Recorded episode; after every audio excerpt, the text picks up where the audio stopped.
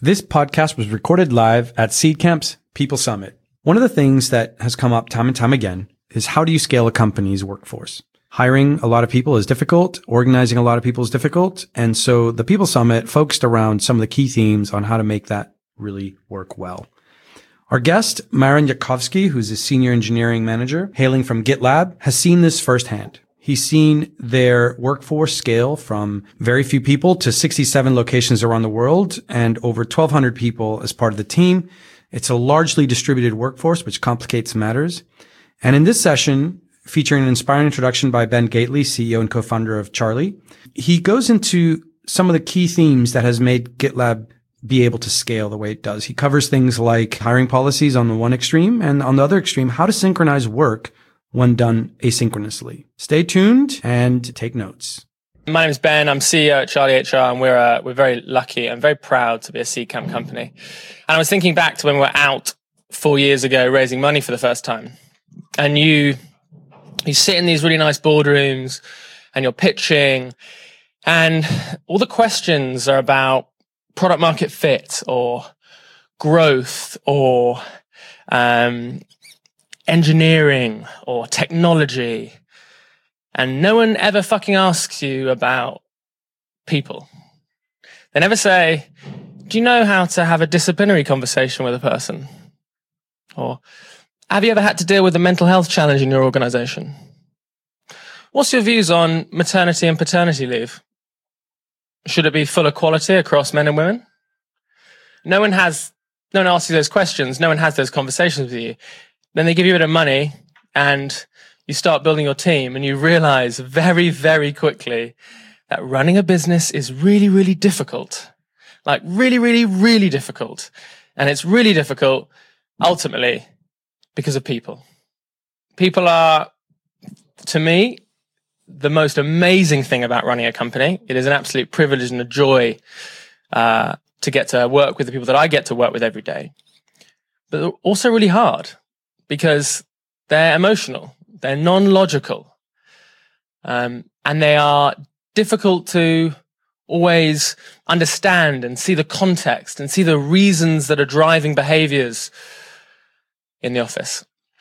And so I hope what today is about, it is about helping us all to prepare a little bit more for, for those challenges, right? And there are many things that I love about, uh, this area of London and all the amazing technology companies uh, that sit around here. But one of the things I don't love is um, sometimes our ability to be really vulnerable and to be really honest with each other, right? Often I go to networking events and everyone tells me that they're absolutely smashing it. They obviously can't be all smashing it because most startups fail to some degree. So someone's lying. So I hope that today we get to share between each other, uh, what are the things that are going well? What are the things that are going going badly? Like, what are your learnings?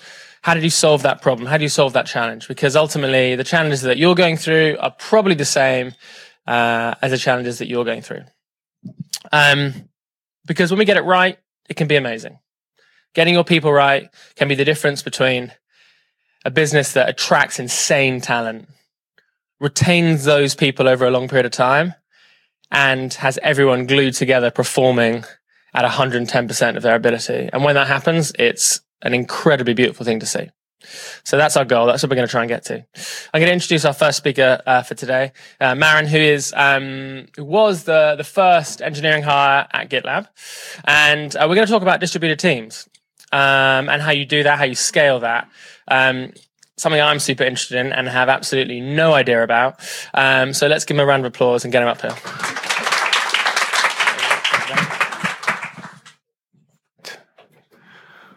Well, uh, thanks, Ben, for the introduction. Um, like Ben said, uh, I'm a first hire at GitLab. And today I'm going to be talking about how we work remote and what kind of challenges we uh, encountered while um, growing. I'm a senior engineering manager for the infrastructure department. Um, it's uh, really funny to say that given that some eight years ago, I was the department doing everything, not only infrastructure. Um, now, um, I'll tell you more about GitLab. Uh, GitLab is a DevOps platform, complete DevOps, platform served as a single application. Uh, we enable teams to collaborate on development, operations, security, and ultimately enable them to ship their product faster to market. So I'll give you a bit of a history about GitLab. So 2011 is when the open source project started. So this was no company, just an open source project pushed out to public.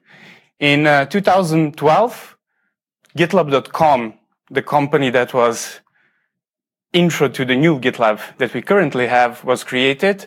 And that is the time when I also joined uh, the company. And now going to 2020, we raised 400 plus million in funding and we have more than 100,000 organizations using GitLab and uh, we've been continuously um, voted as a best CI product out there. We are now at nearly 1,200 people, um, and we are distributed around 67 locations around the world. And I can stand here for a good two to three hours and tell you everything about, I like about working at GitLab. Um, but I'm going to talk about a couple of things that I find to be most interesting to me. First of all, we don't have a single office for these 1200 people and all those pets that you saw. And the second thing is that we do everything out in the open and public. So today I'm going to talk about mostly about the zero offices part. Um, but I also want to give you an idea of how this came about. We didn't congregate together and then just say, let's do this revolutionary new thing that no one is actually doing um, back in 2012. So the reason why this came about was that I lived in Serbia at that time. That's where I am from. And Sid, who is the CEO of GitLab, lived in Utrecht, the Netherlands. Um, when Dimitri joined the company the, as a co-founder, he lived in Kharkiv, in Ukraine, which meant that it was a bit hard to commute. And given that we had zero euros on our bank account, uh, we couldn't just relocate. It was really difficult. Also, we didn't even know whether the idea is going to work, right? Like we were going against some of the biggest companies uh, in the space at the time, GitHub, Atlassian, and everyone was telling us that we are insane. Why are you doing this? This makes absolutely no sense. And we still did it. So this came out of necessity. Remote work, zero offices came out of pure necessity. Our working day was simple. No commute, obviously. Um, we were three employees on a team call, as we called it, which was a conference call. At that point, Google Hangouts. Google Hangouts used to be able to support three callers at the same time. Um, our every day started the same. 8 a.m., the team call, discussion about work. We have 45 minutes to hash out any details that we have for the rest of the working day. And when we finish the call, everyone goes out to do their tasks. Great. Next day, repeat. We have a day cycle, basically. If you need to discuss something, uh, you jump on a call here and there, but mostly we spend um, our working time that way at the beginning. The first scaling problem of this workday we saw when we added only one employee more. So four people in total, mid 2013. We realized that when we are in that video conference, only two out of four people usually interact with each other, which means that 50% of our company is not doing anything for 45 minutes or doesn't even understand what the other people are talking about. So that didn't really work well. What also didn't really work well is that we really did have different habits. So Dimitri, who's the co-founder, he really didn't lo- like getting up at 8 a.m. He really did not. He was a shell of a person there in the call. Um, also, I had to go to gym at some point. Not anymore, but at that point, yes. Um, so I was kind of always looking at my clock and um, it just ended up not working for us. Not that was the least of our problems. The bigger problem was that a lot of context and a lot of great ideas that popped up in those conversations got lost as soon as we shut the call off. So we made a judgment call to remove the business, the work talk in the 45 minute discussion that we had. Because we also wanted to get to know each other. Given that we were all living in different locations, the fourth person was also in the Netherlands, but in a different city. Um, we um, we didn't know each other well, and in order for you to work well with your colleagues, you actually need to know them. You need to know what makes them tick. The other the other thing that was really important, that was a, a great move on our part. Now it shows um, is that we decided to write every discussion down and come to the call um, completely free of thinking about work. And every other discussion that needed to happen around that was taken um, um, in one-on-one calls, basically between the folks who were discussing things. So this is where things started changing completely for us.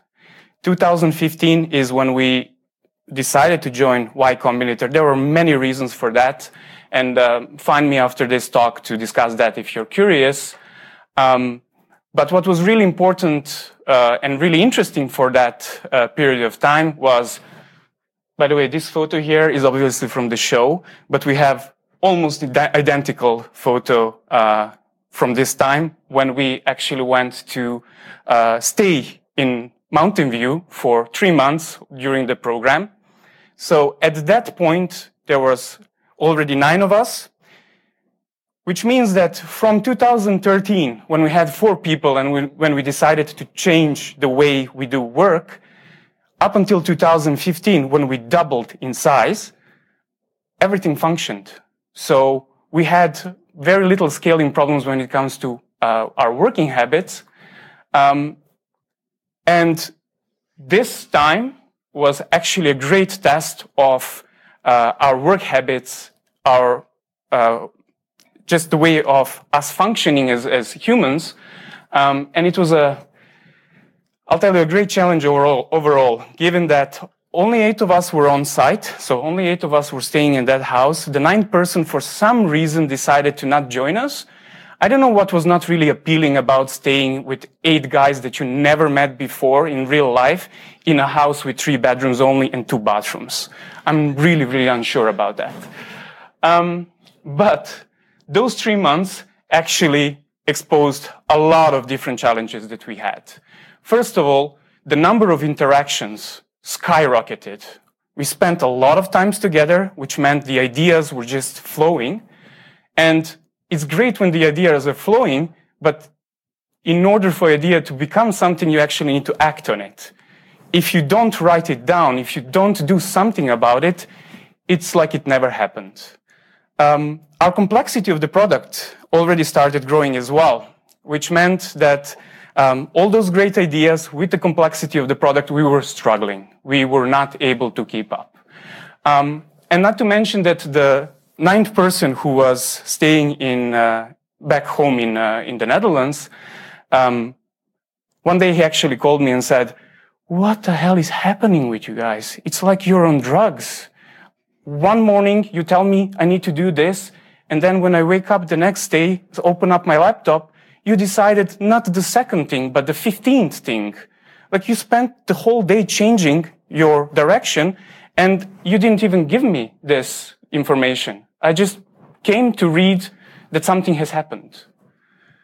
Um, another thing that was really interesting during that time was that in our interactions with customers that we had there in, uh, in California, um, and obviously investors during that time, was that everyone had an expectation of an office. Whenever you go into a conversation, people say, all right, when, where are we going to meet up? Where's your office? Investors specifically. We actually had investors tell us, we do not want to invest in a company that does not have an office. We need to know what we are buying. What we realized then, though, was if investors ask you, you need to have an office because I need to buy something, you make it happen, right? Um, actually, there is something more important that investors care about, and that is cost saving and money. So, the way we explained why this will work was, first of all, our hiring pool is way bigger than any of our competitors can do. We hire globally and proven by the fact that eight people in, in that room, there was no one living in the same country. We had a person from Ecuador, Romania, um, California, the Netherlands, Serbia, and so on and so on, um, which meant that we could show directly that this actually functions. We've been existing for three years already. We have a product that is becoming competitive, um, but we still can make it work with people hired across the globe. When we explained what our expenses are, a lot of investors started saying, hmm, okay, I, I'm kind of interested now. Uh, our expenses, our biggest expense to that date was that house that we rented in Mountain View. Everything else was laptops and just the general things that you have when you need to work. Um, the commute costs, um, people seem to forget that there are large costs in commuting, not only money wise, but human wise as well. When you come to an office after an hour and a half of commute or two hours of commute, you're not going to be as productive as when you start your workday when you are the most productive, right? And another thing that was um, really interesting to the investors was that we could pay the local rate to our employees. Um, you can ask me later how much I earned at the beginning of GitLab working in Serbia, a country outside of the European Union. Um, you'll be amazed. Um, but that was actually a good pitch for the investors because it showed them that by expanding our hiring pool and keeping the cost low, uh, Office all of a sudden doesn't become a problem. Now, all of this is great, but now let's talk about how we get stuff done at GitLab. Everything we do, code, issues, plans, discussions, are written down and public. That is the second thing I like about this. So that means that everyone inside of the company, but also outside of the company because of our um, public approach, can contribute to our discussions also code, even our proprietary code, if they want to. We made sure that the contribution process is the same for everyone, whether they are inside the company or outside of the company, which means that uh, we don't have the overhead of thinking about who is an employee, who is not. You just have one process for everyone and everyone needs to follow the same thing. We have over 2,000 contributors contributing to GitLab every month, which is actually ever uh, in the whole uh, period of time GitLab existed. Um, which means that even when we were only 10 people, we had hundreds of people contributing to our product that were not even employed by us, which was a great asset, great jumping uh, uh point for, for the company. And we realized that being open is really, really powerful for us. I know that some of you are not um, public, fully public, but I'm gonna just tell you about one of the two production incidents we had that changed how we perceived the world from our side, at least.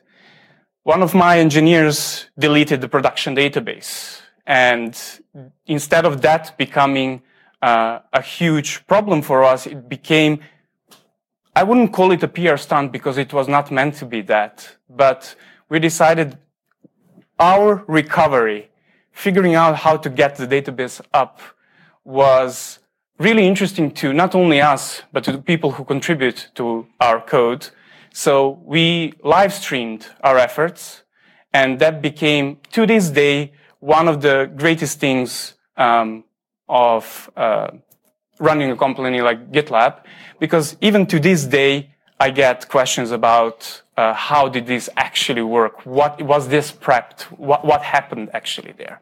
So this opened up a lot of doors for us uh, because we also had uh, a lot of hires uh, coming directly from, from this uh, incident. We also open sourced majority of what we do. Um, everything that we can legally open source or uh, make transparent, we, we do. And you can find all of this information in our handbook. So if you want to understand how GitLab makes any product decisions, you can go to this page. There is a whole process written out. You can cherry pick what works for you. Do you want to see what kind of vacation policy that our company has? You can check it out there. Maybe something uh, looks uh, good to you as well. Our hiring policies, all of it is written out. Not to mention that you can also understand how much will you potentially earn if you join the company. We have a compensation calculator, which is completely uh, transparent and everyone can uh, check out uh, where they are in the, in the compensation range.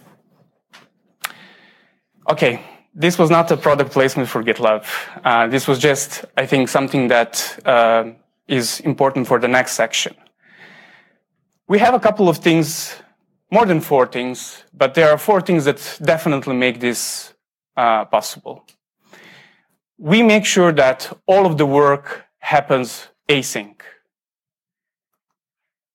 Everything is written down. I've mentioned that multiple times, but it is extremely important for remote teams. The reason for this is there is no overhead, communications overhead, when a new person joins the team or the company. They know where they can find the information. They can reread the whole discussion that happened and they can understand why certain decisions were made even years after. To this day, I'm showing an issue I created when I was uh, coding still, um, some four or five, five years ago now, actually, um, where up until 6 a.m., I was trying to get something up and running. And I wrote down all of the challenges I've encountered. And the reason why we abandoned that part of the product is clearly written down there. So every time now someone asks me, why is this not uh, in our product? I link them to the issue and they can clearly see it. So even five years later. Another thing that is extremely important is knowing what your single source of truth is for this information. Having everything written down doesn't matter much if you have this across millions of documents, not, not even millions, like five documents is enough for you to lose your track. So our whole company and everyone who looks at our company knows where to go to find information. Like I said, the handbook. So if you are in the sales department and you want to know what the engineering is doing, you go to the handbook, you search the term you need, you find the information, click on it, and you get what you need there. It, and you also know who you can reach, uh, reach out to. So with now 1200 people that we have, this became extremely crucial. I don't know 60, 70% of people anymore, um, especially because we keep hiring 40 people a week. So it's really hard to keep up. Um, but knowing that department changed or that someone changed, um, actually not knowing that is um, um, important as well because I can just go and search what uh, type of work I need to do and uh, I can find it there. We also don't wait for consensus. This is one of the big dangers of um, growing fast. You're going to slow down if you continue waiting for someone to make a decision. Decision making at GitLab is really quick. We only have one um, expectation. One expectation is that if you are making a two-way door decision, meaning if the decision is reversible, just go and do it. If the decision is not reversible, you better try to get at least exposure to what you're trying to do, if not consensus. Get mo most of the stakeholders that could be touched by the decision involved so they at least understand what is happening. So when I say we don't wait for consensus, I really do mean that. I have, what now, 12, 14 people reporting to me. If they were to wait for me for every decision that they need, need to make, I wouldn't be talking with you today here, right? Like I would have to be there continuously um, responding to their queries. And we, we have also a concept of direct responsible individual. In any decision making, whoever is made the DRI, they are ultimately the ones making the judgment call there. So you can have all the discussions that you want, but ultimately the DRI makes the decision. And just to paint a picture here, the DRI is not the person who has the highest rank in the discussion. The DRI is the person who is actually executing the job. So in certain cases, for example, um, in my team, I wouldn't be one, the one making a decision. I would be the one contributing to the decision, but my engineer would be actually executing the task so they can make a judgment call whether they should go one way or another. The second part that is really important is that everyone can contribute. Every single person at GitLab can propose changes to everything. We have uh, multiple ways of doing that. I'm going to cover a couple of them uh, later on. But whether you're in sales or marketing or engineering, you can share your experience with the people you're working with. Now, whether they're going to accept that or not depends on the, the DRI, direct, directly responsible individual. But you can contribute to this.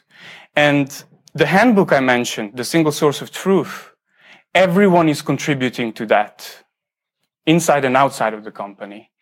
So our chief financial officer, people who are usually tied into Google Sheets or Sheets in general, are actually committing to our handbook. This is a commit graph of, of our uh, CFO.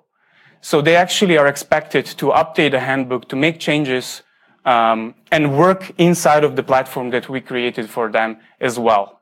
So this is really, really important because if you don't if you isolate things, if you isolate decisions, and if you don't accept outside uh, feedback, um, there is a chance that you are going to create a small little world within co- the company, and um, you will not g- going to get the benefit of multiple sets of eyes uh, on the topic in question.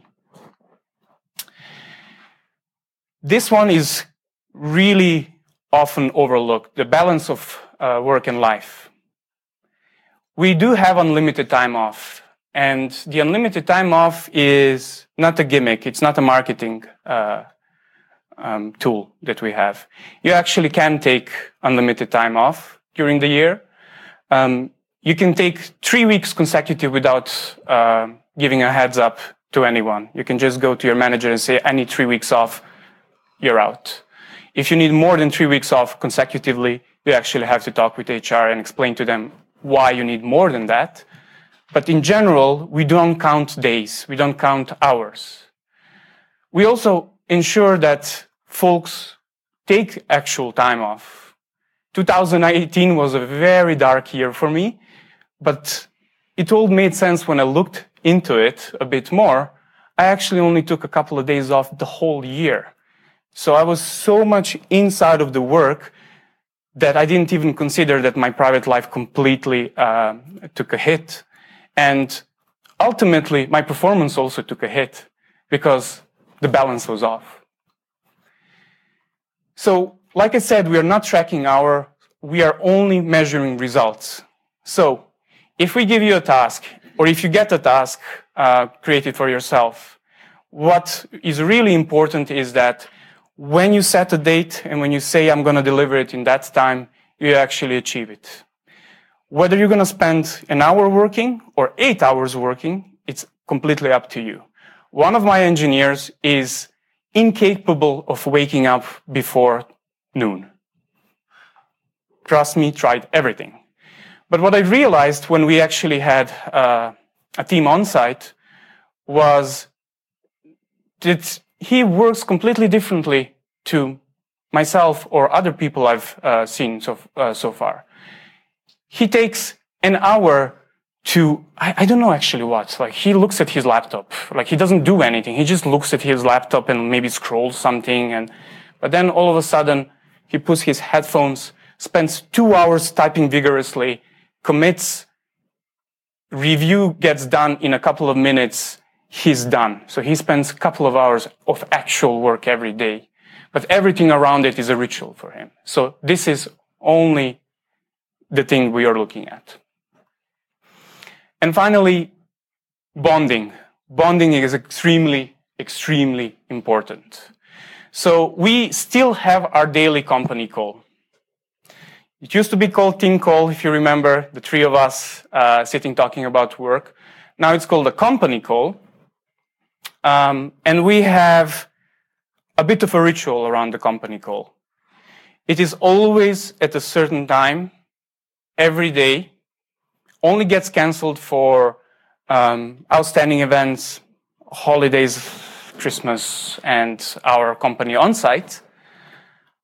But the, the general uh, concept still remained the same, which was announcements from the company side. So something really important that you want to raise the visibility to the whole company.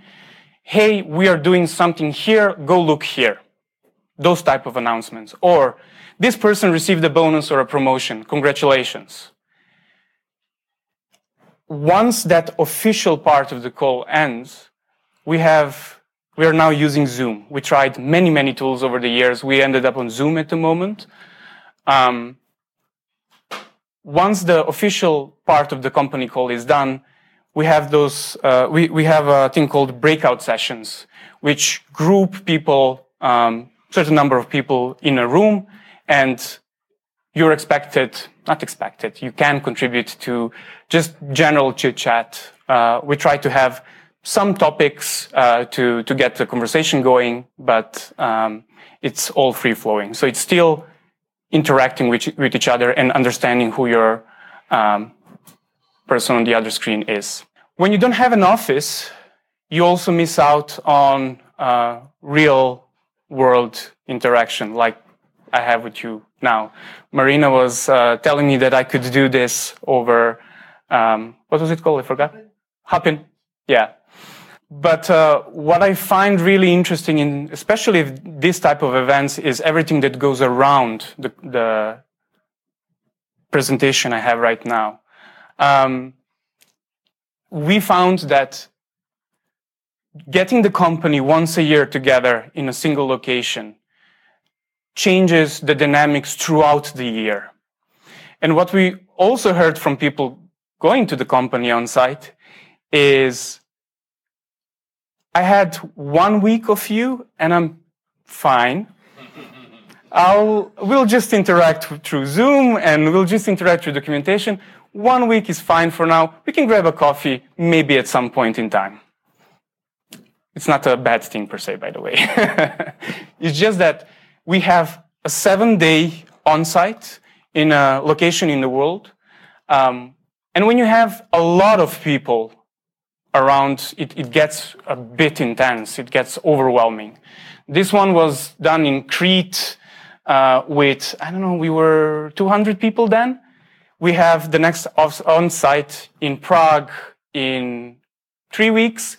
We're going to have a thousand people flying in to Prague. Last one was in New Orleans. Before that, we did one in South Africa. But it was something that bonded us because, um, again, I still remember um, an event where we were in a bus in South Africa going to the, um, I forgot the, the name of the place we were going, but someone screamed, Oh, there is a whale. It turned out to be a stone. So we had a really good laugh about it, and uh, that person cannot uh, leave that off, uh, actually. So those type of interactions are really, really important when you don't actually have an office. We also have a policy called um, ooh, how is the policy called? Hmm, I forgot how the policy is called. But in any case, you can actually meet with your colleagues and the company is going to re reimburse you for the trip. So if I decide to go to New York, where we have, I think, 10 or 15 people now, I can fly there, meet with them, and for each person I meet, I can um, expense $150 of my trip. So the image you're seeing here in the background is two of my colleagues actually went uh, on a trip around the world by going to places where we have people in working at GitLab. And they actually went through the whole world that way in six months. Um, they didn't pay that much money. The most expense they had was on food and some accommodation. So it's, it, is, it is a really important aspect of socialization because it also allows you to have a one-on-one with folks. I'm going to use another example. I'm going to use another example with my team. Um, last year, a completely new team I built. We had an on-site in the Netherlands. Five of us. It completely changed the dynamics of our work going forward. We knew each other before that. We interacted in our company calls, on-sites, and so on. But being in the same room and working towards uh, resolving the same problem uh, for those four or five days we spent together actually changed the dynamics completely for us. So that part is also really important. So in summary, make sure that you communicate async when you're working in this fashion. Um, it allow it includes invites people into conversation and allows people from whichever time zone they are in to contribute to the conversation and don't uh, they, they don't feel left out Ensure that everything is written down. I repeated that so many times, but it is the crucial aspect of working remote. Ensure that you always know where you need to go to get your information. If you're going into a meeting, you want to have a Google document or whatever else you're using attached to the meeting so that all of you in the meeting know where the notes are going to be taken. So once you take the notes, you also will know where to place the outcome of those uh, meetings. Everything is up for discussion. If you shut off discussion, you shut off collaboration, you create silos, and ultimately that is not going to work as you scale up.